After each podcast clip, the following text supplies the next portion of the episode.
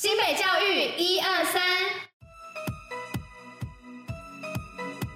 不看新闻没关系，让我们用说的给你听。我是珍珍，我是彤彤。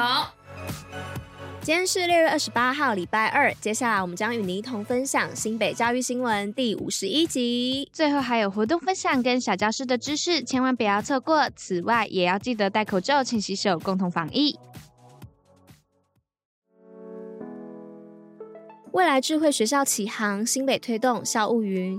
新北市政府宣布，校务云自一百一十一学年度起延伸到幼儿园以及高中职，而首创高中职打卡上下学的系统也将于九月启用。此外，并规划在四年内打造未来智慧学校，于一百一十五学年度前达成班班智慧教室的目标，让联络簿、批改作业都可以在线上完成，以此展现新北校务云的便利性。新北公幼两岁专班需求高，一百一十一年度可达一百零二家。新北市教育局表示，新北市每年都会重新盘整各区公共化幼儿园供应量以及各校招生现况。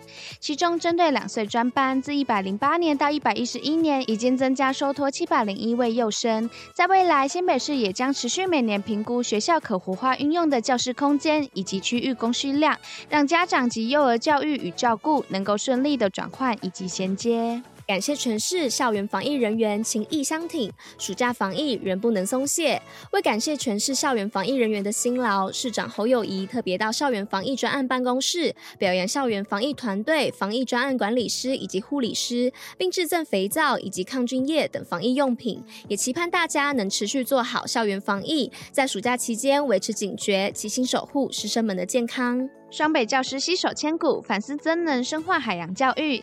新北市户外与海洋教育中心和国立海洋科学博物馆合作，在二十四号办理户外与海洋教育跨县市交流活动，由新北市和台北市的研发教师以及环境教育辅导团的教师齐聚一堂，借由参访海科馆以及千古海洋文化体验，进行跨县市的交流，加强彼此的合作，并以此拓展海洋教育的新视野。瑞芳高工推动双语实验班，学生毕业即就业。瑞芳高工空间测绘科为提升学生国际竞争力，于一百一十一学年开办新北市公立技职高中唯一的双语实验班，让学生在课程上操作一系列专业设备，并接轨业界，让学生毕业即可就业，并发挥台湾技职专业国际化的特色。校长潘泰生表示，希望能够提升学子毕业后进入国内外就业市场的国际竞争力，让学生升学就业。如虎添翼，无往不利。新北活动报虎哩知，劲歌热舞 DJ 抓了 B。哎，彤，你之前高中不是热舞社的吗？我有看到驱动城市有推出很适合你的运动，哎，哎，是什么运动啊？就是森林跑站的全民舞蹈跟蜂巢运动的有氧舞蹈啊！你看这边，我看哦，森林跑站是全民舞蹈，是每周二的晚上七点半到八点半，线上报名已经额满了，但还是可以到板桥第一运动场现场报名哎。对啊，还有蜂巢运动的有氧舞蹈是从今天开始，时间是晚上七点到八。点在明治市民活动中心的四楼，报名方式可以到新北运动据点的脸书去看哦。哎，好哎，感觉不错啊。那我也问问我之前社团的朋友要不要一起参加好了，然后我再跟你说。OK，没问题。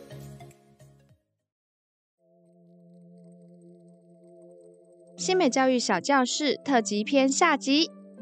哎，真午安呐、啊！今天是我们特辑的下篇了耶。对呀、啊，哎，终于可以知道你的“同”到底有什么意思了耶。好啦，那这样我就不卖关子喽，现在就来跟你说说“同”的意思吧。我们先来看一下我们“同”这个字它的构型，它其实是从心，也就辛苦的辛，还有从目，也就眼睛的那个目，还有从人，就是天干地支中地支人鬼的那个人。那它的意思就像是对人的眼睛施加刑罚，所以它的本意就有盲的说法大哦。哇，你这个“铜”的构型也太复杂了吧，居然从那么多字。哎啊，然后嘞，另外一种说法嘛，它其实指的是有罪的奴隶耶。